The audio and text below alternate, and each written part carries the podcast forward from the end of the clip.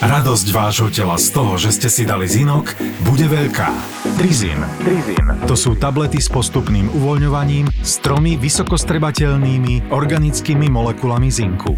Zinok prospieva imunitnému systému a to sa v sezóne vysokej chorobnosti hodí. Podcasty z produkcie ZAPO vám prináša výživový doplnok Trizin. Trizin. Trizin.sk Toto je ZAPO, takže to, čo bude nasledovať, je iba pre vás, ktorý máte viac ako 18 rokov. Čakajte veľa zábavy, platené partnerstvo, umiestnenie produktov a language pomerne často za hranicou.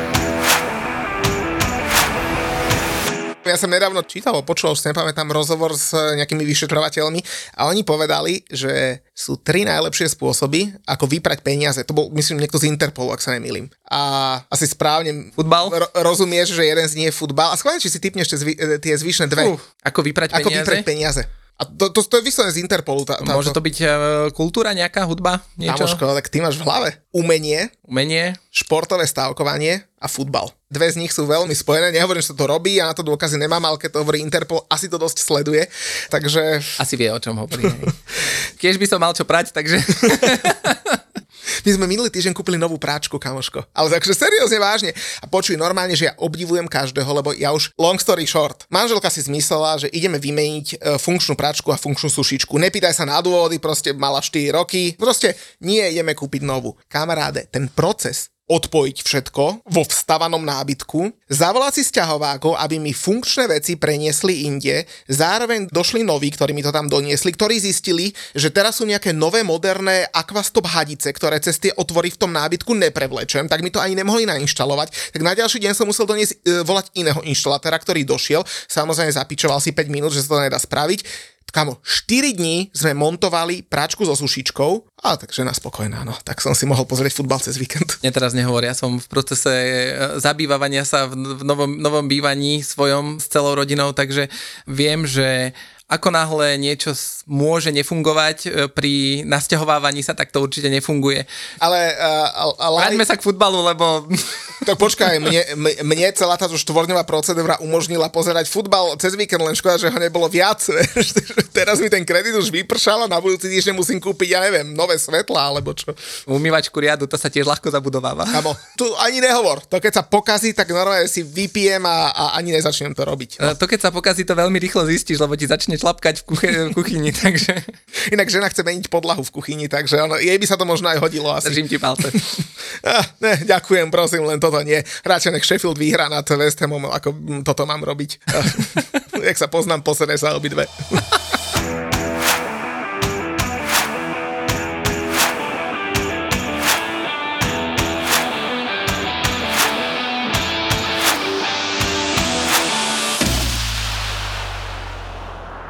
Kamaráti, priatelia, máme tu 152. epizódu podcastu a na ňu som sa že extrémne tešil. A nie preto, že tu chýba Julo, ale hlavne preto, že tu máme fakt, že jedného z obľúbených hostí našej VAR komunity, Maťa Múdrého, dokonca až z Trenčina prišiel, veľký fanúšik Newcastle. Už si tu koľkatý štvrtýkrát? Piaty, piaty. Piatýkrát. Piatýkrát. A pre ten tvoj veľký úspech, vždy keď si tu, tak už sme porušili aj tú tradíciu, že vždy v marci chodíš, lebo si ťa ľudia žiadajú častejšie. Um, ďakujem, teraz sa budem červenať, čo samozrejme posluchači nevidia, takže ďakujem uh, za takýto úvod, všetkých samozrejme vítam a teda dúfam, že uh, prídu aj po tomto podcaste rovnaké ohlasy a že to nebude horšie. No. No a ja hovorím, že som sa tešil na to hlavne preto, že my sme v podstate ten istý ročník. Tento týždeň sa hralo trošku menej zápasov, lebo tá winter break je rozdelená v podstate na dve kola. Takže budeme sa rozprávať aj o aktuálnom kole, aj o španielskom superpohári. Ale ja som si tak hovoril, že s málo kým preto som hovoril, že sme rovnaký ročník, sa dá porozprávať o tom, aký futbal bol, aký futbal bude, lebo dosť výrazne sa nám mení, či už biznisovo, či už herne. A možno si zaspomínať na tie staré časy, porozprávať sa o peniazoch vo futbale, lebo ty, ty si aj právnik, tak vieš sa na to pozrieť aj z trošku inej stránky. Takže dáme si dneska takú dobrú debatu, čo povieš? Výborne. Troška nostalgie nikdy nikoho nezabilo, takže veľmi sa teším aj ja. Počuj, inak my keď sme sa dohadovali na tom, že sa stretneme, tak eh, keď sme si písali, tak ja hneď potom, ako sme si dopísali, tak ma chytila taká nostalgia, nostalgia, že som si pozrel dokument o majstrovstvách sveta 94 v USA, robilo to BBC, je to na YouTube. Uh, ty, ty máš taký nejaký uh, niečo, pri čom spomínaš? Uh, áno, tak keď sa budeme venovať e, futbalu čisto, tak uh, 94.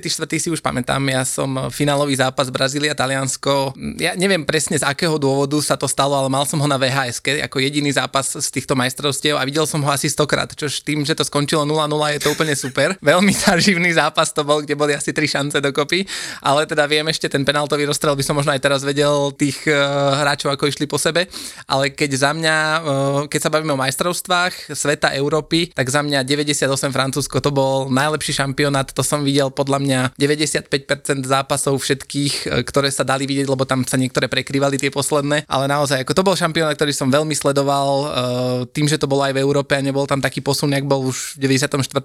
Čiže 98 Francúzsko, potom aj 2000 uh, Holandsko, Belgicko, Euro, to som sledoval. 2002 už to bolo také horšie práve kvôli posunu časovému, posunu časovému azijskému. Ešte Euro 2004, na to mám dobré spomienky, tam tá česká, uh, český postup do, do semifinále a nešťastné vypadnutie. Ja som niekoľko zápasov dokonca v tom čase bol v Čechách, lebo akurát som išiel na príjmačky na výšku, tak uh, bol som v Prahe, keď hrali, myslím, Češi s Lotyšmi. Tam otáčali polčas, bol myslím 0-1, otáčali na 2-1 a mrzí ma, že som tam nebol na tom legendárnom zápase s Holandskom, kde tiež uh, otáčali, to podľa na, naši českí starší posluchači si budú veľmi dobre pamätať. A potom 2006 to už boli také tie pracovné povinnosti, to, to, to už si až tak, nepo, už som začal škola, práca, už to nebolo také, ale Euro 98 za mňa, to je, to je top. No, tak uh, to sa teším, keď to začneme porovnávať, lebo fakt sa nám to že, že dosť dramaticky zmenilo. Ja som možno nepovedal dôležitú vec o tebe, ale naši ľudia budú vedieť, že ty si teda veľký fanúšik Newcastle a naposledy sme spolu boli, keď eh, si prišiel z výjazdu uh, na AC Miláne v uh-huh. Lige majstrov v septembri tohto roku. No, jeden z nás ešte v Európe je, druhý už nie, ale tak keď ideme na aktuálnu tému, tak asi by sme mali začať aktualitou z Newcastle, lebo posledný zápas ste prehrali 2-3 a tak ma sere, že sa nehovorí o Hecovi, aj keď teda v našich kruhoch áno, lebo chytal výborne, ale ten KDB, ten ho, ten ho zatienil. Uh, ťažké. ťažké. Um, ja som ten zápas pozeral.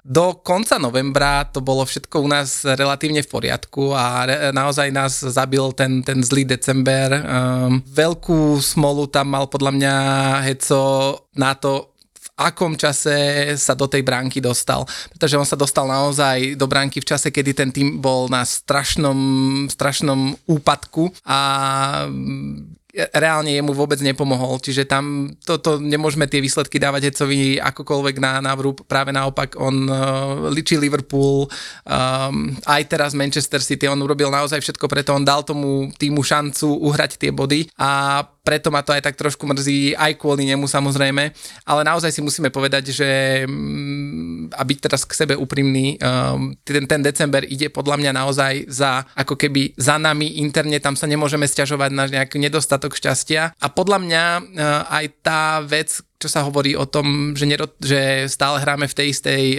jedenástke a mm, je to o tej únave, tak aj to si podľa mňa povedzme, že to je nejaká aj naša interná chyba, lebo samozrejme zranenia sa stanú.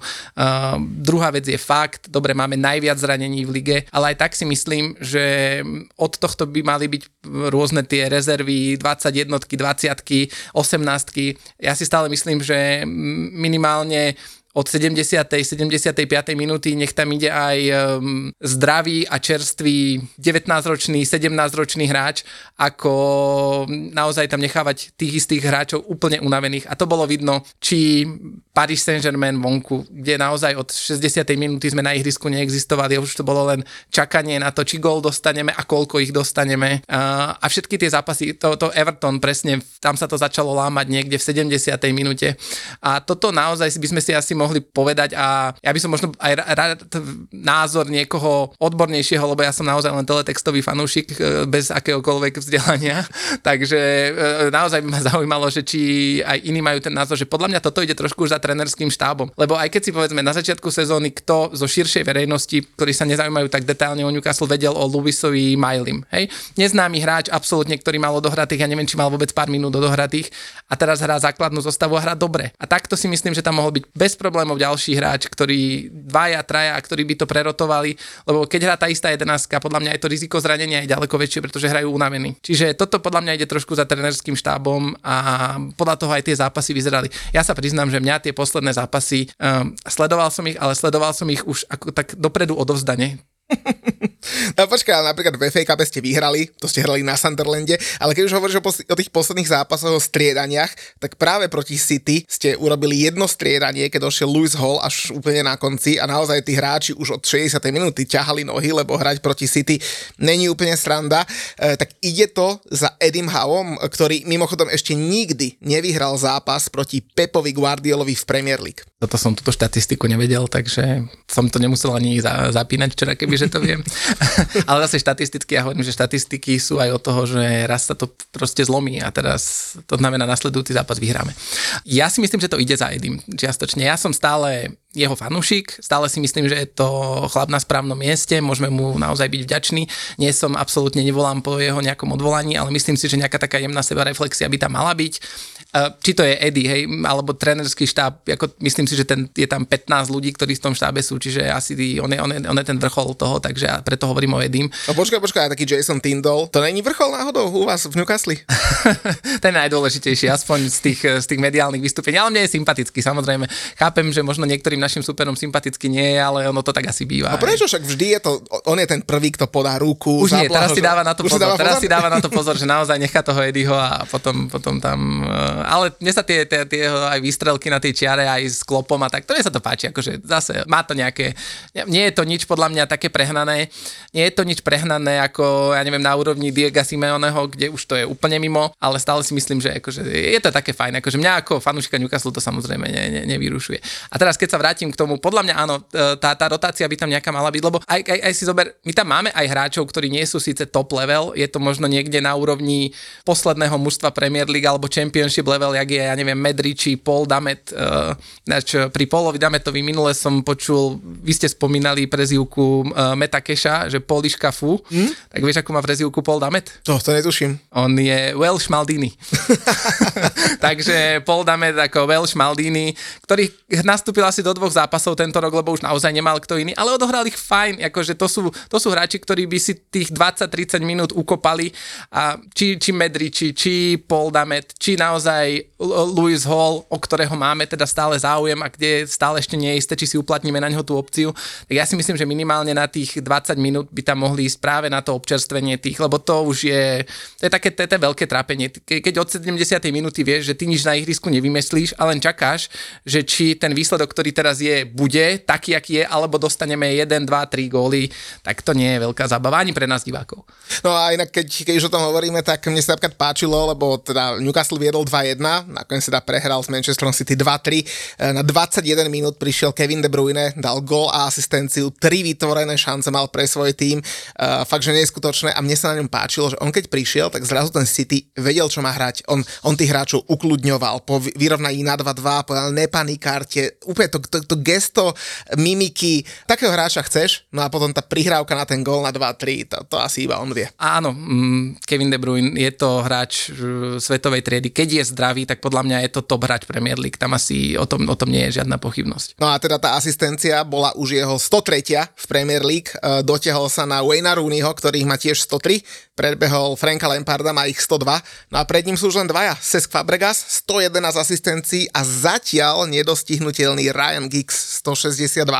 Takže pre KDB asistencia číslo 103. Zároveň, keď hovoríme o štatistikách, Bernardo Silva, ktorý dal ten prvý pekný gól tou petičkou, to sa fakt heco mohla aj rozkrájať, tak bol to jeho 40. gól v Premier League a je štvrtý najúspešnejší Portugalec v Premier League. Prvý jednoznačne Cristiano Ronaldo, 103 gólov, druhý Diogo Jota, 52, tretí Bruno Fernández, 47 a štvrtý Bernardo Silva, 60. Takže City si odvážajú 3 body, asi zaslúžene, ale zaujíma ma tvoj názor na situáciu, ktorá sa netýkala Newcastle, ale týkala sa Manchesteru City, lebo im vypadol uh, po veľmi podobnom zranení, aké sa už v podstate, alebo situácii, aká sa stala v tejto sezóne, uh, vtedy vypadol po nej John Stones, tak vypadol aj Ederson, keď uh, podľa mňa jasný offside, ktorý vidíš voľným okom, necháš dohrať a zraní sa ti hráč, však to je, to je na kriminál. Chápem frustráciu Pepa Guardiolu, alebo teda chápem, ak je frustrovaný, pretože ne, nezachytil som nejaké negatívne ohlasy na toto, ale určite, tak jak e, vy ste mali vieš, e, tiež v podcaste asistent e, rozhodcu, ktorý sa teda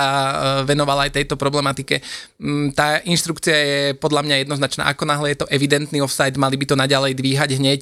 Um, je to možno nejak... Ja, ja veľmi chápem, že fotbal je veľmi rýchly a veľmi sa zrýchlil, k tomu sa asi aj dnes dostaneme, ale myslím si, že toto bola pomerne prehľadná situácia, takže tam asi sa to pýtalo a mm, bohužiaľ viedlo to k nešťastnému zraneniu Edersona, čiže toto môže byť pre City veľká rana. Neviem, nevidel som odhady, že ako dlho bude zranený alebo nebude zranený, alebo ako je to vážne, nevážne, ale toto môže byť taká nejaká, a nechcem povedať, že teraz hneď rozhodujúca e, vec, pretože e, City má reálne ten tým naozaj veľmi silný, ale môže to byť nejaký dôležitý moment, ktorý bude mať vplyv na ten boj o titul. Určite tento rok si už bol lyžovať? Bol? Kde si bol? Na Štuleku. No však ja každý Bratislavčan.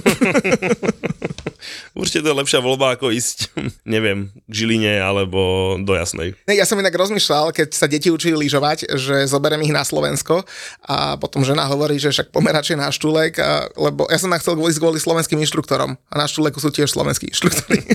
ja s tebou súhlasím.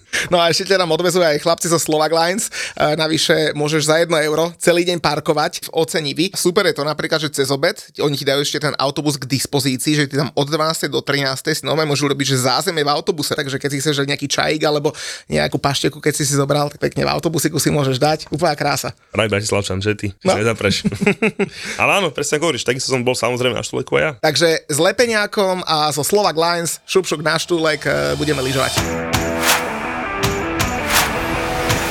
Nedelu večer sa hrálo na Old Trafford, mimochodom na štadióne, kam ideme, 4.2. na náš VAR trip e, Manchester United, West Ham United. A ja sa teším, ak tam v tom EV sektore, je, to bude, to bude výborné. Budete na... mať aj bublinky aj v EV sektore? Ako funguje? Uh, to nie, lebo tak tie bublinky robí taký ten veľký ten, stroj. Tak nejaké bublifuky. Ale ne, s bublifukmi nechodíme. A zase, ako ono to patrí k tej hymne, niektorí sa stiažovali, že prečo sú bublinky na štadióne, no tak lebo ich máme v hymne a robí to atmosféru, ale zase zase fakt bublifuky si nenosíme tak, ako niektorí si nosia na Stanford Bridge zubné kevky a podobne, takže... A knižky. A knižky. To zachytil si. Zachytil som to, áno, áno. Pobavilo ma to a asi to ani netreba komentovať. A vieš, ale schválne, predtým, ak dojdeme k Manchester United, ja tomu rozumiem, je to biznis, je to divadlo a tak ďalej a tak ďalej.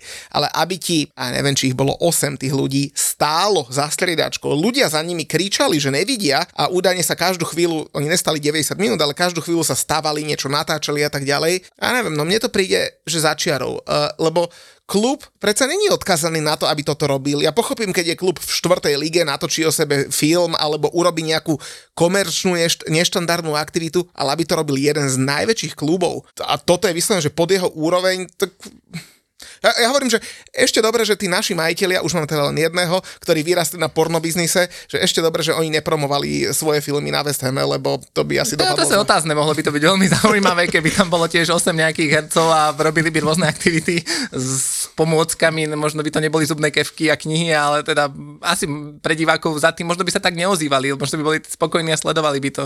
No tá hra tiež niekedy nie je úplne atraktívna Chelsea, takže je to možno príjemné rozptýlenie. A ty, ty rozumieš marketingu, pozri sa, od, keď od toho, jak sa to udialo, celý svet o tom zrazu hovorí, takže ako prinieslo túto pozornosť. Nie je to úplne asi úplne na úrovni, ale zase tú pozornosť to prinieslo, čiže efekt to splnilo. No. Ja len aby som to zaramcoval, tak oni teda promovali jeden z filmov, ktorý má výjsť, ak sa nemýlim, začiatkom februára. Ko-produkovala to spolu s, s Paramountom aj jedna z Bellyho firiem, tak preto to prepojenie na Chelsea a teda bola to asi týždňová marketingová nejaká aktivita, ktorá bola okolo celého celého Stanford Bridge, lebo aj Početino mal, myslím, uh, bundu s logom filmu a tak ďalej. Takže holno, stalo sa, ale akože trošku ma to mrzí, keď takéto spôsoby uh, idú do takého tradičného športu a to pritom ja fakt mám rád uh, športový marketing a nekonvenčné veci v ňom, ale asi viac sa mi hodia niekde v NBA, v NHL, v NFL ako, ako na takom tradičnom klube a štadióne. A tak ono to podľa mňa presne ty, ak si to pomenoval, že ono sa to hodí k tým americkým športom, ale keď si pozrieš, koľko je amerických majiteľov už v rámci britskej ligy, tak ono sa to, aj celá tá Premier League a tá zábava okolo toho, okolo Premier League sa podľa mňa posúva z tej čisto britskej, tak ako to bolo a naozaj ísť do pubu, zaspievať si, dať si dve facky a ísť na fotbal uh, k, sa, k takej tej zábave na ten americký spôsob. No. Uh, nie je to úplne šťastné za mňa,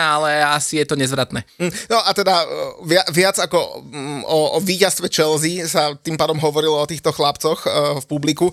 Mimochodom teda Chelsea vyhral nad Fulhamom 1-0, mm, kopala už 8 penaltu v tejto sezóne, je to najviac v lige, Cole Palmer 5 z nich kopal, 5 z nich premenil, takže klobúk dole.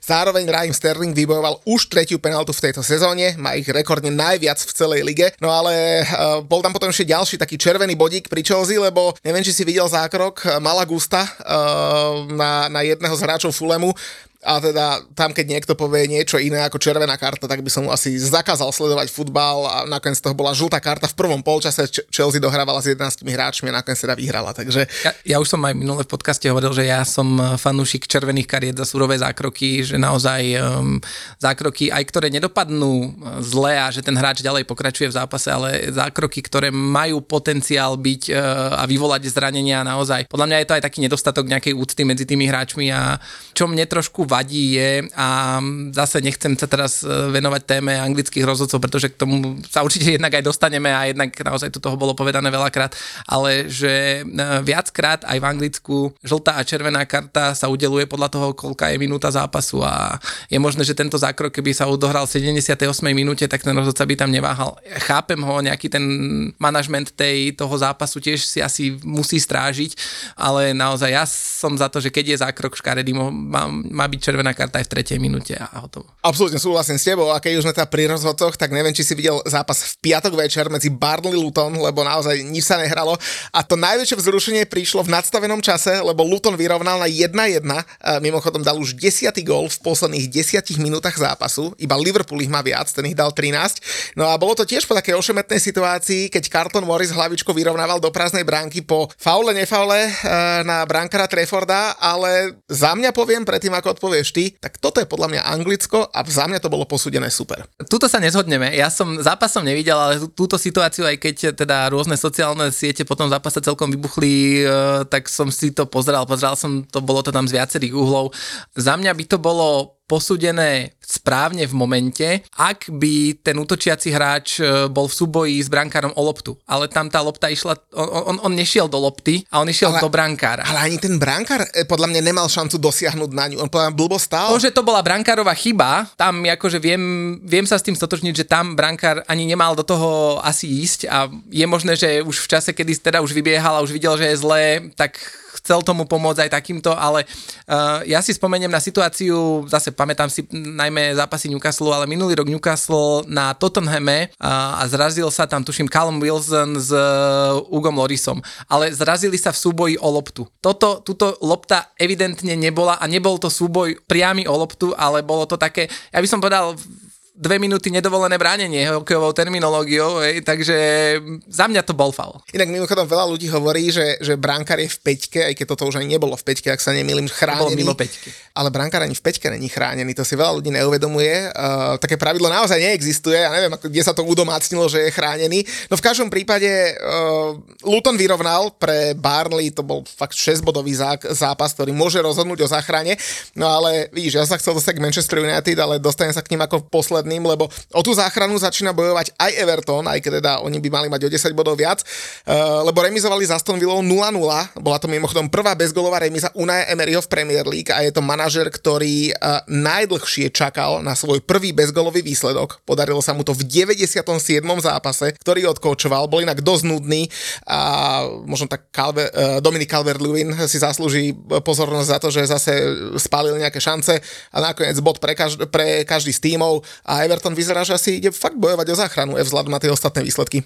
Ja si stále myslím, že Everton, alebo teda mm, ten futbal, ktorý predvádza pod eh, Seanom Dajšom, tak si zaslúži záchranu a ja si stále myslím, že aj keď to tak bodovo vychádza, tak oni sa do toho pásma nejakého bezpečia dostanú pomerne rýchlo a ja si nemyslím, že do posledného gola budú hrať o záchranu. Pretože aj teraz uh, uhrali 0-0, ale treba si povedať, že proti komu uhrali 0-0. Uh, Aston Villa nie je tým, alebo ne, ne, by nemala byť, byť vnímaná ako tým zo stredu tabulky. Je to top tým, ktorý v zásade bodovo hrá o titul. To, že si nemyslím, že získa titul je jedna vec, ale reálne na tú špicu patrí a podľa mňa patrí na špicu aj tým futbalom, ktorý predvádza a trošku Aston Villa v dobrom uh, závidím, že sú v pozícii, kde sme boli my takto pred rokom a preto si hovorím, že tá remíza proti takto silnej Aston Villa, keby si dober, že keby Everton eh, remizoval 0-0 s Manchesterom City, čo je v podstate bodovo veľmi porovnateľné, tak každý povie, že Everton získal a zarobil jeden bod. Hej, tak to sa, preto si myslím, že on, oni si to v pohode uhrajú.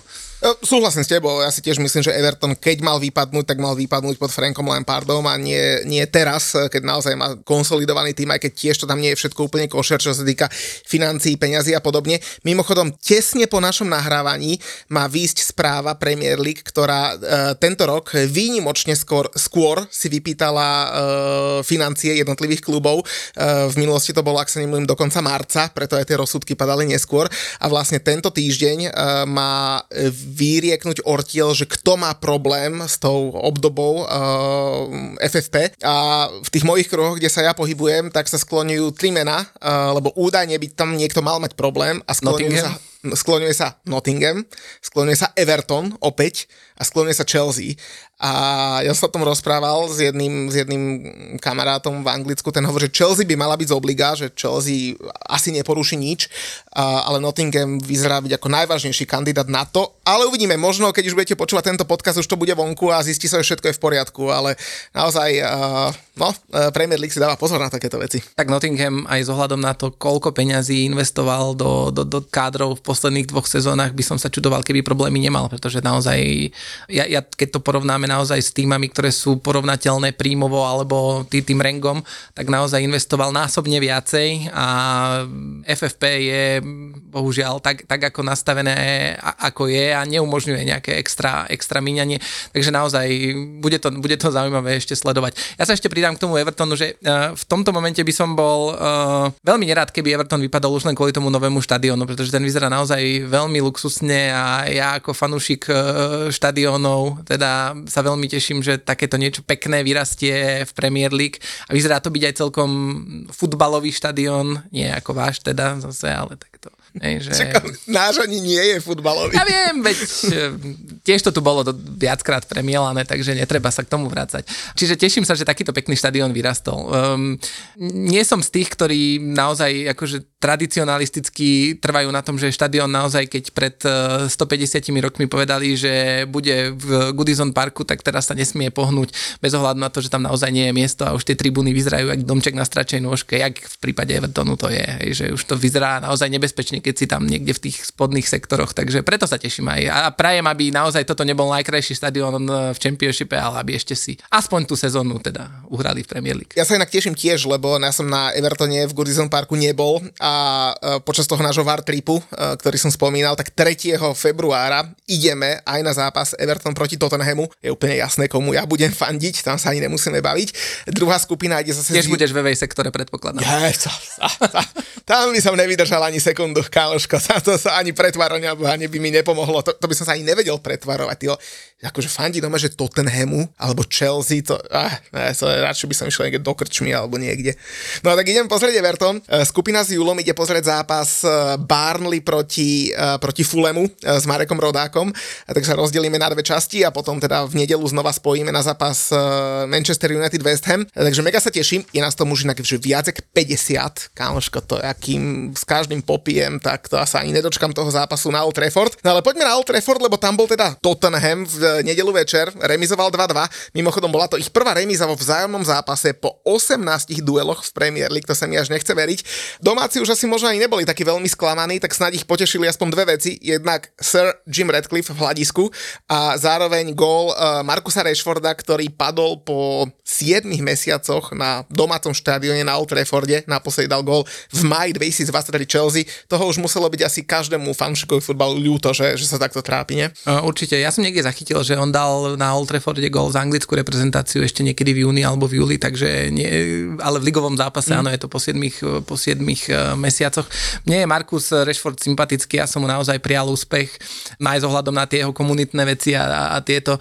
Um, môže to byť pre, ak, ak sa mu konečne nejak vráti strelecká forma a nájde si to svoje miesto v zostave, pretože tiež tam rotoval hore-dole, ale vyzerá to tak, že tá spolupráca s uh, Hojlundom by mohla fungovať, že Hojlund na hrote a on teda na tej svojej strane, ktorá mu podľa mňa vyhovuje viacej, tak mohlo by to byť dobré aj pre Manchester United. Otázne je naozaj, či Sir Jim Radcliffe bude znamenať uh, cestu z toho obdobia temna, asi ako fanúšikovia Manchester United určite budú so mnou súhlasiť a dá ako keby rozum tej športovej stránke, ktorý podľa mňa tam absentoval. Pretože tam nie sú problémy. Podľa mňa uh, Manchester United trošku je teraz zase, poviem, nespravodlivé voči súčasným majiteľom alebo predchádzajúcim majiteľom a súčasným stále väčšinovým majiteľom to, že by oni do toho neinvestovali. Oni do kádra podľa mňa investovali peniazy dosť, ale tá distribúcia tých zdrojov bola strašne nepremyslená a naozaj tie nákupy nemali hlavu a petu po športovej stránke a naozaj mi to pripadalo, ako keby niekto hral, ja neviem, FIFU a bral si tam podľa mien a marketingových hodnú od hráčov alebo uh, neviem, kto zrovna, aký agent komu čo zamailoval, tak, uh, tak toho zobrali. Čiže podľa mňa zdrojov tam bolo dosť, zdrojov bolo investovaných do kádra dosť, to v akom stave sú ostatné veci, to je, to je samozrejme druhá vec, ale boli veľmi nepremyslenie. Čiže uh, ja len dúfam, že toto celé, ako keby to prevzatie športovej stránky nebude znamenať negatívum aj pre nás, pretože meno, ktoré sa veľmi skloňuje s príchodom do Manchester United je Dan Ashworth, ktorý je momentálne športovým riaditeľom Newcastle a predtým my sme si ho stiahli e, z Brightonu pred, e, pred dvoma rokmi. A bol ešte predtým, myslím, v asociácii alebo v, áno. v English FA, ak sa neviem. Áno, že? áno, áno a predtým, ja neviem, ešte myslím, že bol v nejakom, ešte bol v nejakom klube, kde sa, ale už, už neviem presne ten, ten jeho background. On ale on vybudoval, Brighton. on vybudoval novodobý Brighton a to, čo aj Brighton je túto, alebo možno skôr minulú sezónu ešte, tak to bola jeho práca. U nás, lebo naozaj musel, eh, museli sme pol roka čakať, kým sa on dostal eh, mohol, mohol, mohol dostať do práce. A reálne vlastne prvé transferové obdobie jeho bolo, ak sa nemýlim, tak minulé, minulá zima, keď, kedy prišiel Anthony Gordon, čiže Anthony Gordon je vlastne jeho ako keby nákup. Nie som si istý, či už leto predtým stíhal on a teda Alexander Isaac a, a týchto, ale tohto sa ja trošku obávam, že ak príde Manchester United, ktorý má tie možnosti napriek teda eh, teda tomu, že, že u nás asi nie je problém bohatstvo majiteľa, ale tiež sú tam tie obmedzenia, tak Manchester má väčšie možnosti investovať do toho kádra momentálne, tak či, ho, či to Dana Ashwortha nezláka a to by ma nepotešilo. No v každom prípade na Old Trafford remiza 2-2, uh, e, nič lepšie sa fanúšikov West Hamu nemohlo stať, lebo 5. Tottenham uh, odskočil o jeden bod, uh, 7. Manchester United sa približili iba o jeden bod, West Ham je stále 6. ale tak jak ja hovorím, ideme na Sheffield United a ideálnejšiu možnosť niečo posrať si neviem predstaviť. Uh, v každom prípade na Old Trafford sme videli aj takého Tima Wernera, uh, ktorý dokonca mal asistenciu a stačilo mu na to 46 minút, aby vyrovnal počet asistencií, ktoré mal v poslednej svojej sezóne za Chelsea. Chelsea a to hral teda celú sezónu za Chelsea, takže už je to 1-1. No ale zároveň aj dobre hral, lebo najviac striel, najviac dotykov v 16 zo všetkých hráčov Tottenhamu, takže za mňa klobúk dole. A okrem Tima Wernera už spomeniem len Richarlisona, lebo keď Anš Postekoglu dokázal z Richarlisona urobiť hráča a útočníka, tak ak sa to nepodarí Timovi Wernerovi pod ním, tak fakt môže končiť kariéru. Taký Richarlison dal už 7 gól, má ich na, konci, na svojom konte viac ako ktorýkoľvek hráč Arsenalu v tejto sezóne Premier League. Takže vidíš, Richarlison 7 gólový ostrostrelec. Áno, áno. Ja sa vrátim ešte k tomu Wernerovi, pretože podľa mňa zase tie srandičky na jeho, na jeho, na jeho účet uh, sú do istej miery zaslúžené, ale ja si myslím, že za, za ne mohol aj tým, v ktorom pôsobil, pretože naozaj prišiel do Chelsea, ktorá ho podľa mňa nevyužívala úplne správne a proste mu to tam reálne nesadlo. Ale on či už predtým, alebo aj potom v, rám, v rámci Lipska, on bol vždy produktívny a on je podľa mňa taký ten jeden z mála a jeden z tých vytrácajúcich sa e, typov futbalistov a to sú útočníci. Hej. Akože sledujem e, vašu vašu diskusiu v rámci podcastu, že či je na svete dosť alebo málo útočníkov. Um, ja si myslím, že v zásade tréneri takých tých starých e, čistokrvných útočníkov, ako si pamätáme my, hej, a o, čom si určite budeme hovoriť asi e, dnes neskôr, tak podľa mňa je to práve tou vytrácajúcou sa ich úlohou v rámci taktiky a neviem, že či to je, a teraz možno naozaj tresknem, ale niekde niečo, čo začal ešte Guardiola s Messim a falošné deviatky a skúšal hrať bez útočníkov a podobné, že reálne aj, aj mladší futbalisti prestali mať záujem byť naozaj také tí, takí tí hrotoví útočníci, takí tí klasickí, keď si každý povie aj, aj pôvodný Ronaldo brazílsky, ja neviem, Ellen Shearer a títo, ktorí boli takí, a, a to boli hviezdy svojho času, kdežto teraz to možno prešlo naozaj do tých technickejších hráčov a najviac golov reálne teraz nám dávajú pôvodom záložníci, tak ako Cristiano Ronaldo, ktorý bol asi pôvodom záložník, aj z Manchester United si ho pamätajú ako midfieldera. No asi ako krídlo, predpokladám predpokladám, no, však, krídlo. Alebo teda, však krídlo vždy bol záložník, hej, to, to hej. dajme tomu, že taký, že ofenzívny stredový hráč. Ja s tým sa tak nesúhlasím, lebo keď sa pozriem napríklad takého Lautara Martineza, ktorý dáva góly, Osimehena v Taliansku, ktorý dáva góly, Erling Holland dáva góly, Karim Benzema dával góly ešte do minulej sezóny v Európe. Mimochodom má sa vrátiť, že vraj ho chce aj United, aj Chelsea. To je bola super, super sranda pre obidvoch, nie? Ja si stále myslím, že Real podľa mňa urobil veľmi dobre, že ho, uh, že ho poslal do, do Saudskej Arábie. Podľa mňa presne presne v správny čas, ale stále si myslím, a bol, bolo by to pre mňa zaujímavé, eh, keby, keby si ešte išiel Premier League eh, ťuknúť. A toto je napríklad jeden z takých mojich, um, asi už sa mi to nes, nesplní, ale strašne som chcel vidieť Messiho v Premier League. Naozaj ma zaujímalo, že ako by sa s tou fyzickosťou tej Premier League vysporiadal a že, že či by tam naozaj potvrdil ten svoj uh, legendárny uh, status. Bolo by to pre mňa zaujímavé. Myslím si, že áno. Ja ale... myslím, že nie ja si myslím, že by možno by tak uh, nevyčneval ako, ako vyčneval v Barcelone, kde sa naozaj celá tá hra točila okolo neho, ale naozaj ma zaujímalo vyslovene len kvôli tomu, aby sme si povedali, že uh, áno alebo nie. Takto to, že by sa nepres, nepresadil, neznamená, že je to horší hráč, proste no nesadla by mu podľa mňa liga, a však si predstav, že hráč niekedy, ja neviem, v piatok večer na Evertone, alebo neviem kde, tam oproti tebe ten ušatý Tarkovský, však podľa mňa Messi by sa rozplakal a zavolal Antonele, že letíme do Miami, že to, toto... Áno, ale tak sú hráči aj, aj podobní typovo, ja neviem, aj v Manchesteri Bruno Fernández a v City uh, tiež sú, sú hráči, ktorí sú, ja neviem, nižší vzrastom, sú to technici a vyrovnali sa s tým. Čiže vyslovene som sa na toto ako keby tešil, že niekedy ten bod nastane. Videl som ho v tom City aj s ohľadom na tie barcelonské väzby, čo sa týka vedenia a to, už sa mi to predpokladám nesplní, že už... Mm. Uh, takže toto ma trošku mrzí, no. No tak uh, môžeme ešte potom porozprávať o tom ďalej, ale toto bolo v skratke vlastne asi kolo, uh, ktoré sme vlastne videli. Priniesol nám aj zo pár lakerov týždňa. Inak mňa strašne sa mi páči, že nám normálne začali naši poslucháči posielať kandidátov na lakera týždňa, ktorého máme s našimi kamošmi zo Slovmatiku. Tak uh, poďme si ich pozrieť, uh, ktorých štyroch máme nominovaných tento týždeň. Túto rubriku ti prináša nové online kasíno Slovmatic kasino.slovmatic.sk Kde zábava nekončí, len pre hráčov od 18 rokov. No a máme tu štyroch lakerov týždňa, ktorí mali podľa našich poslucháčov najviac šťastia. Jednotka Malogusto za to, že po faule e, proti Fulhamu dostal iba žltú kartu a dohral e, vôbec zápas. Druhého nominovaného máme holandský klub Nijmegen, ktorý remizoval na Feyenoorde s Davidom Hanskom a to teda vystrel iba dvakrát na bránu. Strely boli 25-2, expected goals 2,25 k 0,49 a stále to stačilo na remizu 2-2. Tretí je príbuch Abdullah Fatavu, to bolo že neskutočné, možno si zachytil to ako hráč Lestru, odmietol reprezentáciu Ghany, aby pomohol Lestru pri postupe do Premier League a on hneď v prvom zápase, eh, keď začal Avkon, tak on dostal v Championship červenú kartu, stop na tri zápasy a hm, laker môže ísť dovolenkovať, má teraz 3 týždne voľna a zároveň vyprší mu trest 11.2. deň po finále Avkonu.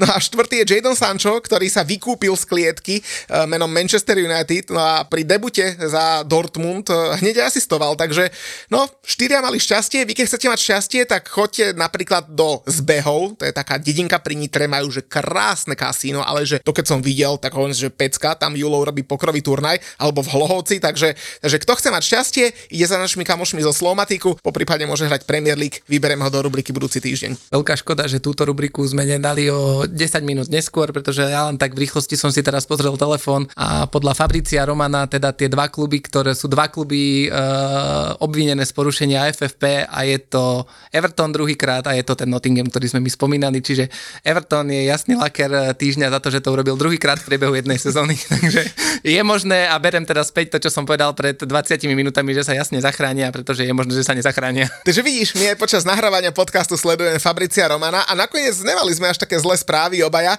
tak naozaj sa to potvrdilo, uh, že Nottingham a Everton môžu mať veľký problém, tak som zvedavý, ako z toho vyklúčkujú. Mimochodom, veľký problém uh, má aj Coventry City, ale nie finančný, ale skôr ten, že oni hrali v sobotu na obed uh, doma s Lestrom, vyhrali ten zápas 3-1, ale na tej diálnici M69 smerom do Coventry bolo, že skoro na každom nadjazde, no dobre, to možno preháňam, ale na viacerých nadjazdoch a nadchodoch ponad diálnicu boli banéry, ktoré zosmiešňovali smrť majiteľa Lestru, bol tam niekoľko zobrazených vrtulníkov a podobné svinstva a naozaj začala to aj liga vyšetrovať, samozrejme aj Coventry vydalo hneď prehlásenie, že za to hambia a dištancujú sa od toho. Takže to sú veci, ktoré asi do futbalu, teda celkom určite do futbalu nepatria, ale no som zvedavý, či do futbalu patria také veci, ktoré sme boli svetkami v nedelu večer, pretože v nedelu sme videli španielský superpohár, už niekoľkú edíciu, ak sa nemýlim, štvrtú, ktorá bola v Sádskej Arábii a teda Arabii majú kontrakt až do roku 2029 a za jeden rok usporiadanie španielského superpohára platia španielskej federácii 40 miliónov eur. To je že neskutočné. A teraz čo na to a čo z toho majú fanúšikovia? bučanie na Tonyho Krosa. Myslím si, že si to aj fanúšikovia celkom užili a Tony tiež uh, v semifinále. No, ja ako milovník uh, futbalu 90. rokov nie som veľký fanúšik niečoho takéhoto, ale ja si myslím, že to je proste cesta, ktorou asi ju musíme len akceptovať. Je to nejaký, je to nejaký vývoj, je to nejaký, nejaký, nejaký progres, len pre mňa je dôležité, aby to malo nejaké hranice. Pokiaľ sa nám odohrá v Saudskej Arabii super pohár, teda relatívne, ja neviem, súťaž číslo 3 v rámci Španielska, asi ma to až tak nejako nevyrušuje, eh, lebo keď si povedzme úprimne, kto si pamätá eh, víťaza super pohára spred 5 rokov a, a kde sa to odohralo a ja napríklad nie, hej, a to teda Real Madrid eh, tiež jedným okom sledujem. Toto malo nejakú možno, možno úroveň aj čo sa týka, aj čo sa týka, zrazu som to sledoval aj ja, lebo to bolo celkom do, dobrých časoch, aj v telke, bolo okolo toho nejaké promo. Čiže z možno z úplne bezvýznamného pohára sa aj takýmto, uh, takýmto ťahom stal možno nejaký produkt, ktorý sa dá reálne asi nejako speňažiť. A povedzme si úprimne, futbal je o peniazoch a bude o peniazoch, ale aj v minulosti bol o peniazoch, uh, len do, do, do inej miery. Čo ja trošku považujem možno za nespravodlivé je, uh, že toto celé sa teraz, alebo že celý ten vývoj svetového futbalu a teraz má jedného ako keby takého, takého obetného baránka, to je Saudská Arábia. Ja samozrejme aj s ohľadom na to... ideme lutovať, nie? Uh, nie lutovať, ale povedzme si, že prečo je prečo Saudská Arábia, že kde boli tí ľudia, ktorí teraz nadávajú proti Saudskej Arábii v čase, kedy sa pridelili majstrovstva sveta Kataru a kde boli tí ľudia v čase, kedy Katar kupoval Paris Saint-Germain alebo Spojené Arabské Emiráty, dobre, alebo Sheikh zo Spojených Arabských Emirátov kupoval Manchester City. Ja tým, že sa ma to aj osobne dotýka, pretože samozrejme Saudská Arábia a Newcastle sú neodmysliteľne spojené, tak trošku to tak beriem, eh, beriem negatívne, že také pokrytecké. Ja nemám problém povedať, že aj ja mám do istej miery pokrytecký názor práve kvôli tomu, že som spokojný, že majiteľia zo Saudskej Arábie nás vykúpili z, z rúk Majka Ashleyho a Uh, som rád, radšej pre mňa majiteľ zo Saudskej Arábie ako, ako Mike Ashley, čiže... Dobre, a na to ti ja poviem iné, keby toto hrozilo West Hamu, tak úplne, že s čistým svedomím hovorím, že radšej budem hrať druhú ligu a užívať si, že, že naozaj anglickú atmosféru, ako mať saudsko-arabských majiteľov, a, t- a to je jedno, hociakých majiteľov, ktorí by ma viedli k tomuto, lebo podľa mňa sa tu úplne stráca tá, tá, tá podstata futbalu, že pre koho je robený futbal? Pre fanúšikov na tribúnach, pre domácich fanúšikov. Ja to chápem, že je to super, pozrieť si futbal v telke, pozrieť si 10 futbalov za týždeň alebo za víkend, uh, lebo to dávajú v takých časoch, jak sú televízie, lebo sa to prispôsobuje publiku v, ja neviem, v Koreji, lebo, lebo Tottenham má Sona a ja neviem čo všetko ďalšie, ale podľa mňa tá esencia sú, a to, čo robí futbal futbalom v, v každej krajine, sú domáci fanúšikovia. Vieš si predstaviť futbal v Nemecku bez nemeckých fanúšikov? No ja neviem, lebo neviem. to je podľa mňa ich najväčšia devíza. A, a keď robíš napriek takýmto fanúšikom, ktorým, lebo reálne ty im robíš napriek, aby si vyhovel televíznym fanúšikom, čo môžeme od toho čakať? Ja som z toho úplne znechutený. Uh, rozumiem tvojmu názoru, do istej miery s ním aj súhlasím, len hovorím, že mám tam trošku, tro, trošku to vidím inak. Ja napríklad v tomto superpohári až tak nevidím to veľké zlo, práve kvôli tomu, že to bol podľa mňa bezvýznamný pohár, ktorý ani tých domácich fanúšikov až tak veľmi nezaujímal. Hej, a chápem, že takýto treťotriedný pohár, keď vyviezli von za hranice, či už do tej Saudskej Arábie, kvôli tomu, že to má pre nich uh, veľký majetkový prospech, takže im to dáva, dáva to význam ako keby všetkým. Čo by bolo pre mňa cez čiaru, by bolo moment, keby napríklad saudsko-arabské mužstvo chcelo hrať Ligu majstrov, alebo keby sme začali dávať bežné ligové zápasy do Saudskej Arábie, Kataru, um, už aj napríklad Amerika, Austrália, už aj to mi príde cez čiaru. Možno jeden zápas, tak jak NHL zase má promo občas uh, v rámci Európy, je logické, ale keby, keby sa toto naozaj opakovalo, tak vtedy toto by som povedal, že je cez čiaru a toto by som povedal, že je ohrozenie toho, tej domácej esencie a tých domácich fanúšikov, ktorí naj, vlastne v Európe naozaj ten futbal by sa mal hrať pre fanúšikov. Ale tiež si myslím, že to je, že futbal patrí fan, fanúšikom, je do istej miery už veľmi pokrivené a to je asi, ak nemiešajme šport a politiku. Podľa mňa to nie je už pravdivé v dnešnej dobe. Ej, že už futbal nepatrí len fanúšikom a futbal... Komu patrí?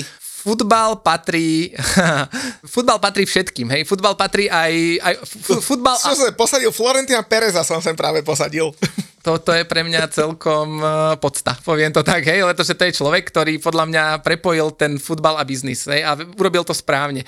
Prepojil bizn, futbal a biznis natoľko, že neutrpela športová stránka, práve naopak. Hej, a toto je podľa a to mňa, sa že... pohádam, pretože, za, a kľudne začneme v tom, špa... kľudne začneme v tom Španielsku. Ja som si dal tú námahu a ten super pohár som si pozrel, oni majú kontrakt do 2029, 40 miliónov na sezónu. A to je tá Pikeho a... produkčná spoločnosť, ktorá to robí? Uh, nie som si istý, či on je že to je ako, tým, je, ne, neviem, myslím, že on stojí za tým celým projektom, takže, ale... V, ka- v každom prípade, aby sme teda mali jasnosť, tých 40 miliónov, uh, hrali tam teda 4 kluby, podobný formát bude aj tento týždeň s talianským futbalom, tiež na tých istých štadiónoch. A Real Madrid dostal z tých 40 miliónov 6 miliónov, Barcelona 6, Atletico Madrid 3 milióny a Osasuna 800 tisíc. Víťaz dostal plus 2 milióny a porazený plus 1 milión, takže podľa ten, ten nepomer je že neskutočný. Ja samozrejme chápem, že Real a Barcelona prilákajú najviac divákov, ale podľa mňa je to proste, že svinstvo je to neskutočné a, a už, už, už to nie je správne podľa mňa. Takí Turci tam mali hrať tiež, či sa im na to vykašľali, keď zistili, že nemôžu tam mať Ataturkové banery na štadiónoch a Taliano to čaká teda tento týždeň. No ale naspäť tak Florentinovi Perezovi. On stojí za tou Superligou a to je téma, ktorú sme podľa mňa ešte vôbec nepreberali. Ja ho chápem z toho biznisového hľadiska. Ja keby som bol akcionár klubu, tak presne takého Florentina Pereza tam chceme mať, lebo čo ma zaujíma? Zaujíma ma zdravo fungujúca firma, ktorá bude produkovať peniaze, a tak ďalej a tak ďalej. Ale ten človek má byť predsa zodpovedný aj za to, aby ten futbal sa nejakým spôsobom rozvíjal. A keď oni rozdielujú peniaze už pri debilnom superpohári takýmto spôsobom, podobným spôsobom mimochodom rozdielujú peniaze aj za televízne práva, tak to ich konec koncov aj, aj e, pochovalo. Preto tá La Liga nie je taká sledovaná ako Premier League, lebo to nedistribuje proporčne a, a, a zaujímavo. Takže áno, Florentino Perez je dobrý biznismen, dobre vedie klub, dobre vedie tú svoju firmu, ale konec koncov znehodnocuje svoj produkt, lebo v tej La Liga nemá konkurenta. Mm, áno, ja nehovorím, že s Fiorentinom Perezom súhlasím na, na 100%, ja len hovorím, že um, a celá tá moja myšlienka bola o tom, že futbal nie, je, nie sú len fanúšikovia, ale futbal už je podľa mňa naozaj pupočnou šnúrou prepojený s biznisom ako takým, pretože je to obrovský uh, produkt, hej. Uh, z hodou okolností včera, keď, sme, keď som pozeral uh, finále Superpohara, alebo mal som to pustené, tak uh, sme s mojou manželkou, ktorá teda po 30 rokoch si sadla zase k telke, keď som pozeral futbal, to robila iba pred svadbou, keď ma chcela teda nalákať potom zistila, že futbal je každý týždeň a teda, že to nie je taká sranda, a, alebo teda aj viackrát za týždeň, ale tak z, z rodov okolností sme polemizovali o tom, že prečo je vôbec futbal tak sledovaný, alebo že prečo tí futbalisti sú tak platení, ako sú platení, hej. Zase taká tá klasická diskusia, že prečo, ja neviem, lekári nemajú toľko, hej. Ja, aj, keď ja by si ich, aj keď by si ich zaslúžili.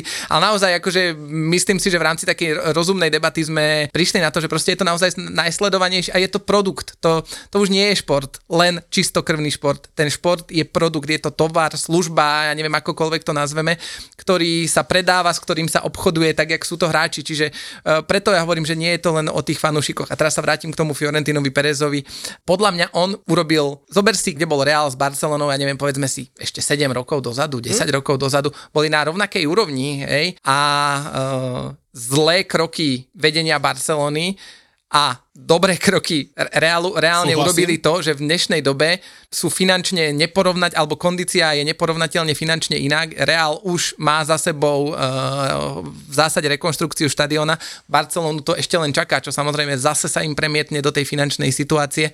Um, Barcelona už, ja neviem, tretie, štvrté obdobie prestupové má problém vôbec zaregistrovať nových hráčov podľa pravidiel španielskej ligy, kdežto Reál takéto problémy nikdy nemal. A aj po tej športovej stránke reálne to vyzerá tak, že už túto sezónu asi Real vyzerá, že bude mať úspešnejšiu aj s ohľadom na včerajší zápas. A, reálne aj ten, a, a, tým kádrom, ktorý má teraz Real vyskladaný, naozaj to vyzerá, že vybudoval zase nejakú novú dynastiu alebo buduje nejakú novú dynastiu či tam príde Mbappé alebo Haaland, to už by bola naozaj len taká čerešnička. Čiže preto hovorím, že ten Fiorentino nech je akýkoľvek, tak uh, si myslím, že treba mu vzdať aj tú ako keby tú možno úctu za to, čo dosiahol. A áno, na druhej strane je to biznismen, ktorý e, iných trošku potápa. No. Áno. A, a, a to sa dostávame už k Superlige. A dostávame sa k Superlige, lebo on je teda jeden z iniciátorov.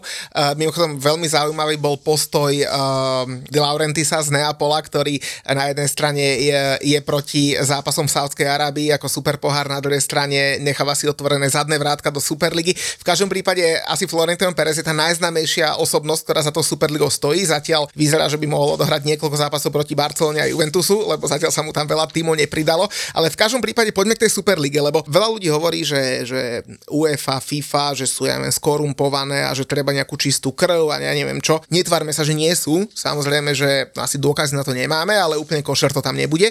Na druhej strane, mňa by zaujímalo, ako tí ľudia, ktorí si vyberú tie hrozienka v podobe Superligy, akú oni preberú zodpovednosť za veci, ktoré aj tá UEFA, aj tá FIFA robia, ženský futbal, grassroots, školenia, tréneri, výchova a x ďalších vecí, ktoré sa nehovorí. Lebo ja som si napríklad dal tú námahu a pozrel som si ten posledný návrh tej Superligy, ktorá má mať 3 alebo 4 úrovne, ak sa nemýlim, tuším, že 3 divízie, e, pomenované ešte tak nejak veľmi smiešne, v každom prípade to není podstatné. A podľa tých súčasných pravidiel Real Madrid by kľudne mohol zostúpiť z La Ligy a stále by hral prvú divíziu. Ak by sa stal majstrom v Anglicku znova Leicester, všetci hovoria, aký je to krásny prípad, nasledovania hodný a aké to bolo super, keď vyhrali titul, tak ak by Leicester túto sezónu vyhral titul, keď bol v Premier League, tak by hral dve alebo tri kvalifikačné kolá do tej tretej divízie a nemal by istotu, že sa tam dostane čo chceme potom. No toto nechceme. Hej. To, toto je uh, niečo, čo určite nechceme a to podľa mňa žiaden fanúšik nechce, ale zase tu možno teraz na, za, za seba posadím Fiorentina Pereza a budem taký diablov advokát a budem tú Superligu trošku obhajovať. Nebudem ju ani obhajovať ako, ako projekt, ktorý by som chcel vidieť uh, životaschopný, ale ja berem Superligu a ja to od začiatku tak vnímam, možno som to tu už aj povedal, že ja to vnímam ako niečo, čo po dlhom čase vytvorilo na UEFA a FIFA nejaký tlak. Lebo oni boli doteraz veľmi komfortní v tom svojom, v tom svojom nastavení a v zásade nikto na nich nevytváral tlak, lebo na to nemal, ne, ne, nemal prostriedky. Teraz si myslím, že UEFA aj FIFA jednak sa musia vyrovnať s veľmi sa dynamicky meniacou situáciou, čo sa týka presne Saudskej Arábie, Kataru a takýchto vecí, kde už teraz sa hovorí, že napríklad UEFA je pod veľkým vplyvom Kataru, hej, čo sa nepáči zase Saudskej Arábii ako ich e, politickému rivalovi. Hej. Čiže toto sú nejaké dynamické vzťahy, s ktorými sa musí UEFA vyrovnať.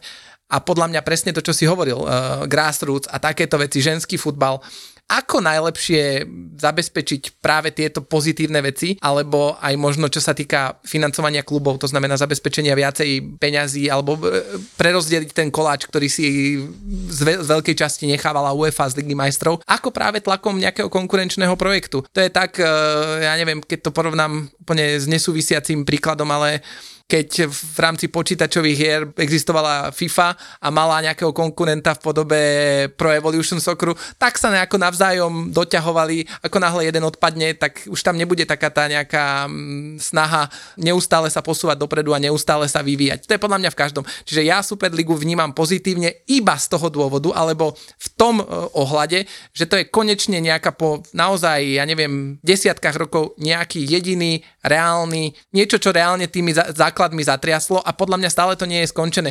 Ja si myslím, že to skončí uh, nejakým takým patom a nejakou, nejakým, nejakým zmierom, že naozaj uh, si tie kluby vyboxujú asi nejaké ústupky voči, voči UEFA, ale ostanú v rámci Ligy majstrov. To je to isté. Teraz ma napadol príklad, koľkokrát um, už v rámci Formuly 1 boli nejaké tendencie na štiepenie, už, či už to bola, neviem, 2010 si pamätám, že zase Ferrari chcelo odísť a podobné veci. A nakoniec to dos, do, došlo k tomu, že po desiatich rokoch od, od nejakého takéhoto tresku malo zasled to, že tá Formula je teraz najsledovanejšia v histórii, aká kedy bola. Hej. Z, prekopalo sa to, zmenilo sa to, modernizovalo sa to, sociálne siete a tak ďalej. Netflixový dokument, reálne, ktorý pritiahol nových vecí. A toto si myslím, že je niečo, čo môže si Superliga urobiť robiť v rámci Ligy majstrov? Teoreticky áno. Na druhej strane mne sa nepáči to vyťahovanie tých tímov z toho prírodzeného prostredia, lebo e, zase nalejme si čistého vína, ten tlak tých silných na to, aby nehrávali s tými slabými, bude stále silnieť. Hej. Je úplne jasné, že ten Liverpool nechce hrať proti Barnley a stále viac a viac nebude chcieť hrať proti Barnley a radšej bude hrať proti Interu Milano, proti Parížu Saint-Germain a proti neviem komu ďalšiemu. Samozrejme až do momentu, keď náhodou neprehrá všetky zápasy v skupine a presne to baviť aj ich, ale to už zachádzame do extrémov. Na druhej strane ja vkladám veľkú, uh, uh, veľkú nádej do nových majstrovstiev sveta klubov, ktoré majú byť takže výrazne väčšie. A tam si myslím, že by to mohlo byť zaujímavé, pretože predstav si, že hrá, ja neviem, Boca Juniors proti Barcelone. Hej? To, to si viem predstaviť úplne že živo. Mimochodom tie MS klubov sú dizajnované tak, že by tam mali byť dokonca až 3, alebo môžu tam byť až 3 saudské kluby. A tým by sa možno uh, by bol aj Vlk City ako za celá, vieš. To je presne to, k čomu aj ja som ako keby smeroval, že je možné, že práve aj tento nový formát majstrovstiev sveta klubov je ako keby odpoveď na to, na, na, na projekt Superligy, pretože niečo, niečo musí tá UEFA zmeniť. Hej. Už, už bude nový model Ligy majstrov, uvidíme, čo ten prinesie. Um, ja si myslím, že naozaj to bude smerovať k nejakému takému, ne, možno nejakej dohode z rozumu, kde aj tie kluby si niečo viacej vybojujú, ale zároveň ostane zachovaný tá nadvláda UEFA nad, nad týmito súťažami. Nemyslím si, že v, naozaj v horizonte rokov, lebo ja neviem, čo sa stane za 10 rokov, ale v horizonte dvoch, troch rokov bude projekt Superligy úspešný a spustený naozaj do reálnej prevádzky. Myslím si, že sa okolo toho bude stále hovoriť, motať práve kvôli tomu, aby to bolo, je, je to jeden z tých um, vyjednávacích nástrojov za mňa. Hm, tak uvidíme, som zvedavý, lebo uh, stále, čo si budeme hovoriť, ja povedal si to veľmi správne, že futbal už teda nie je len futbal, aj keď nesúvisím s tým, že nepatrí fanúšikom, ale naozaj presahuje... Nepatrí len fanúšikom.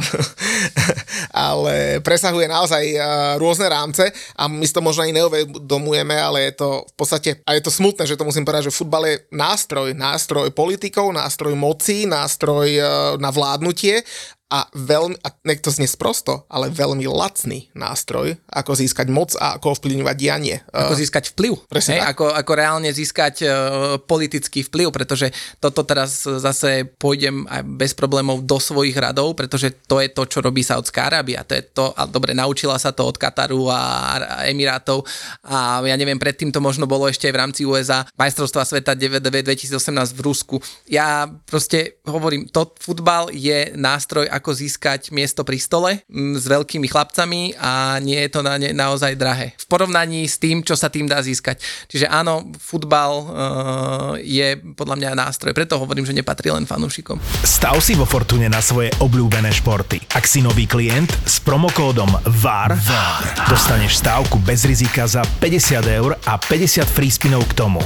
Hrať môžeš len vtedy, ak už máš 18 rokov a nezabudni na riziko vysokých finančných strát a tiež na to, že hazardné hry môžu spôsobovať závislosť. Futbalový VAR ti prináša Fortuna.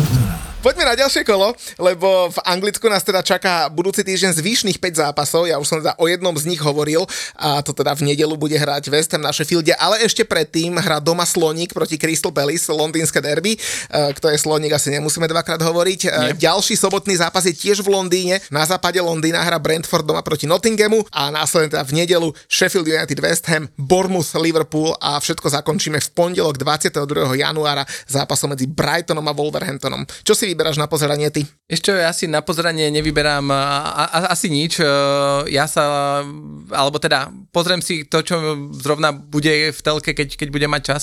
Ja sa veľmi teším, že my nehráme. To znamená, že si trošku možno tí chudáci 11, ktorí hrajú už od novembra dokola, uh, oddychnú a že vďaka tomu budeme mať uh, o týždeň znova v FA Cup, že vydržíme behať do 73. minúty a, aspoň. Takže budeme po 14 dňoch oddychu si myslím, že FA Cup ako jediná záchrana tejto sezóny dopadne dobre. Na to sa spoliehajú viacerí na poháre a na FA Cup, ktorí už majú domrdanú sezónu, takže...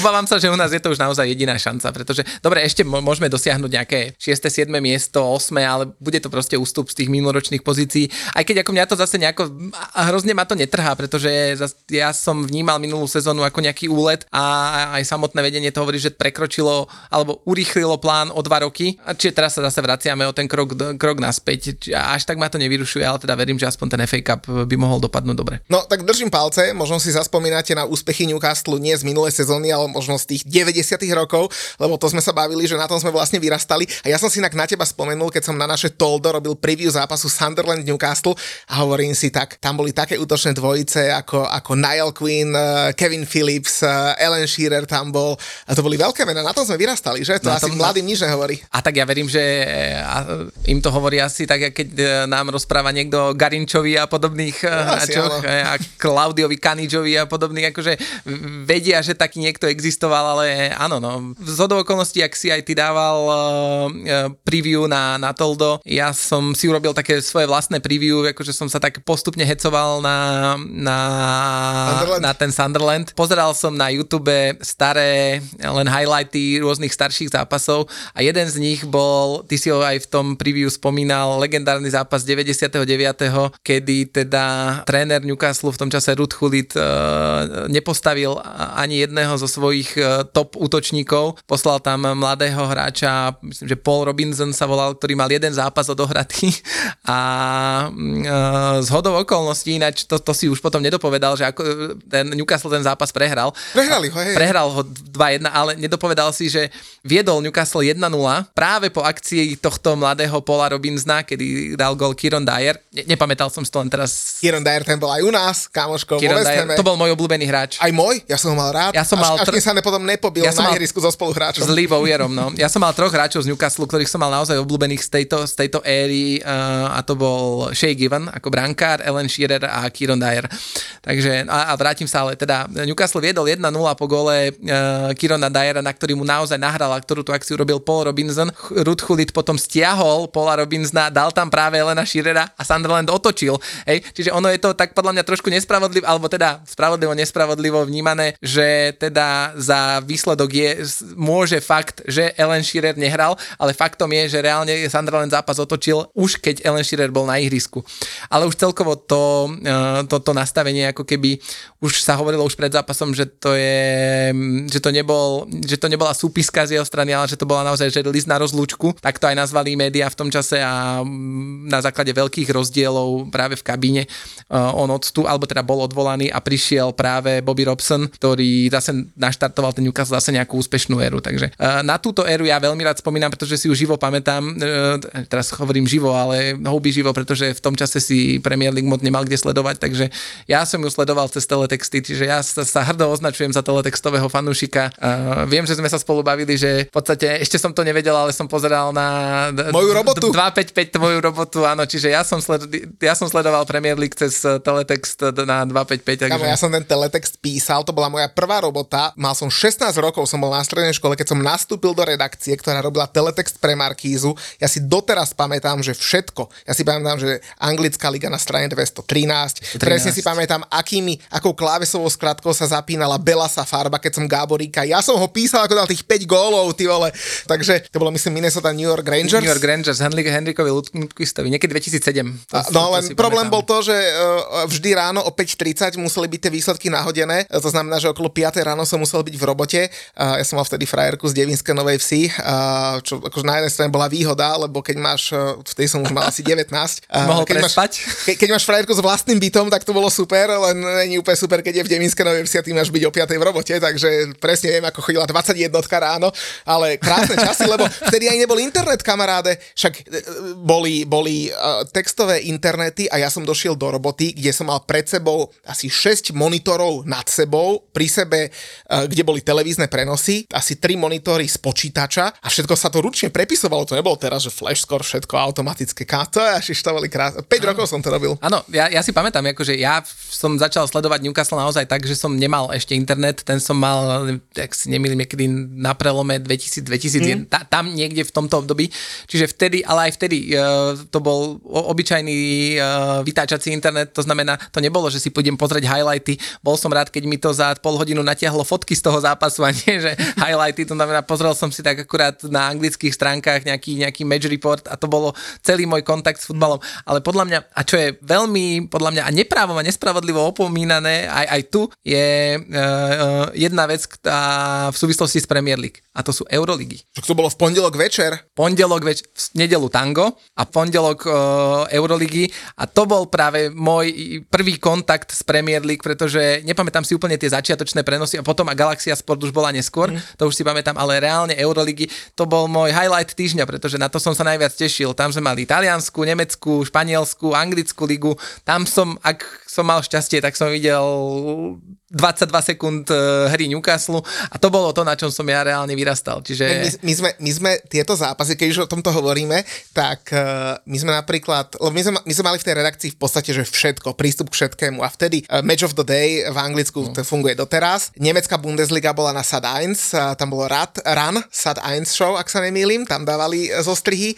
V Taliansku dávali vždy uh, v nedelu o tretej také komentované prenosy, kde neukazovali futbal, ukazovali štúdy a tam sa o tom rozprávali, ale potom z toho dávali aj, aj záznamy, lebo vlastne tá televízia, uh, televízia redakcia, pre ktorá robila pre Markizu ten teletext, tak ona bola pod stávkou kancerov, súčasnou Fortunou, vidíš, ja som mal k Fortune vždy blízko a oni vydávali taký typerský časopis a tam sa písali napríklad komentáre z tých zápasov a tak, takže no na tom som vyrastal, ty vole, už sme starí. To sú také tie mená ako Vladimír Genda, Jan Hudok, Miro no. Tomášik, ktorí nás sprevádzali týmito a to ešte dodnes, keď sa stretneme s mojimi súputníkmi a a hlavne bývalí spolužiaci ešte zo strednej školy, tak e, ešte, ešte tieto legendárne mená, tie legendárne hlášky e, ešte padajú po, po treťom pive. No, ľudia by si mali vážiť, čo majú, že teraz zapnú Kanál Plus Sport a hociaký zápas, ešte štatistické prenosy, ja neviem čo. A my sme tam boli radi, keď po troch dňoch sme videli ja nejaký... som, bol, ja, ja som bol rád, keď som videl zmenu stavu na teletexte, takže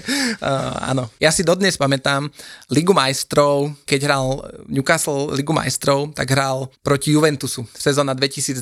Ja si dopredu pamätám, že, lebo v tom čase dávali, ja myslím, že Markíza to dávala vtedy Ligu majstrov, ak si dobre pamätám. A to bol jeden zápas za týždeň. To nebolo, že ano. každý pre zápas, alebo že aspoň, ja neviem, hralo sa len v jeden hrací deň, vtedy si myslím, že iba stredy sa hrávalo. A to ja som dopredu vedel, nejak mesiac dopredu som vedel, že bude hrať Newcastle a že Newcastle bude v telke. A keď nevybrali tvoj zápas, tak si bol nasratý, lebo ho nevidíš, nemáš si ho kde pozrieť. Ale a ja som ale dopredu mesiac vedel, že proste, ja, ja neviem, aj keby prišla, ja neviem, požiar pod potopa, čokoľvek, ja som vedel, že ten zápas budem pozerať, lebo to je na najbližších 12 mesiacov jediná šanca, ako vidieť Newcastle. A dodnes si ten zápas pamätám, akože zase a keď tak nad tým rozmýšľam, tak môj ďalší zápas Newcastle, ktorý som videl, bol Inter Toto Cup v Dubnici. Pamätáš si na Newcastle v Dubnici? Vôbec, vôbec. Newcastle Nepamätáš v Dubnici? Newcastle v Dubnici v 2005, v august, august 2005 a hral Inter Toto Cup proti Dubním miestne, miestnym dubnickým... Uh, áno, áno, áno. Vôbec, Dubnica, však Newcastle. 2005 to už som bol starý chuj tiež. No, ja si pamätám, ja som išiel do Dubnice, v tom čase už som mal asi vodičak, ale ne, to, ne, nejak som nedostal auto, tak som si išiel z Trenčína kúpiť na bicykli lístok do, do, do rady, našťastie nebola nejaká veľká rada. Kupoval som si lístok, stal som tak eh, v takom kúsok od fanúšikov Newcastle. V domácom, alebo teda v sektore, kde boli domáci fanúšikovia, mal som dres Newcastle, ale nejako negatívne to nebolo vnímané a Ellen Shearer dal gol vtedy, čiže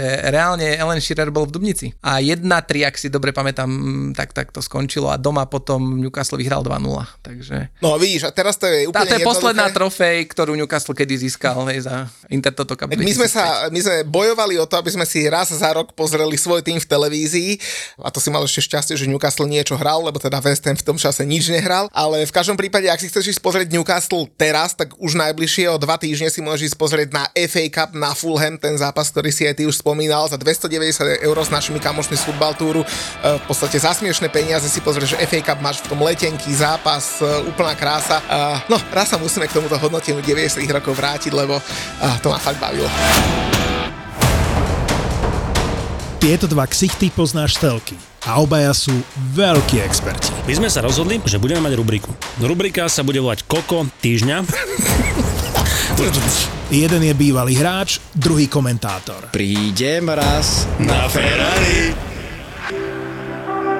A v popise práce majú slovenský hokej ako inak. Povedzme si, ako hrali týmy vo vykurovacej sezóne. Napríklad to môžeš tiež takto.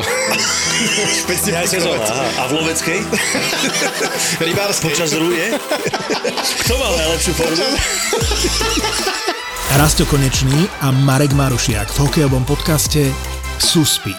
Suspík je plný typov z Extraligy, slovenskej repre a občas aj Nemáš ešte vtip? Ja nemám vtipy. Ty, ty, ty, ty, ty. ja to mám ti napísané. Dobre, ja si myslím. pozri, to nové A4. títo dvaja ťa budú baviť. Suspík je späť.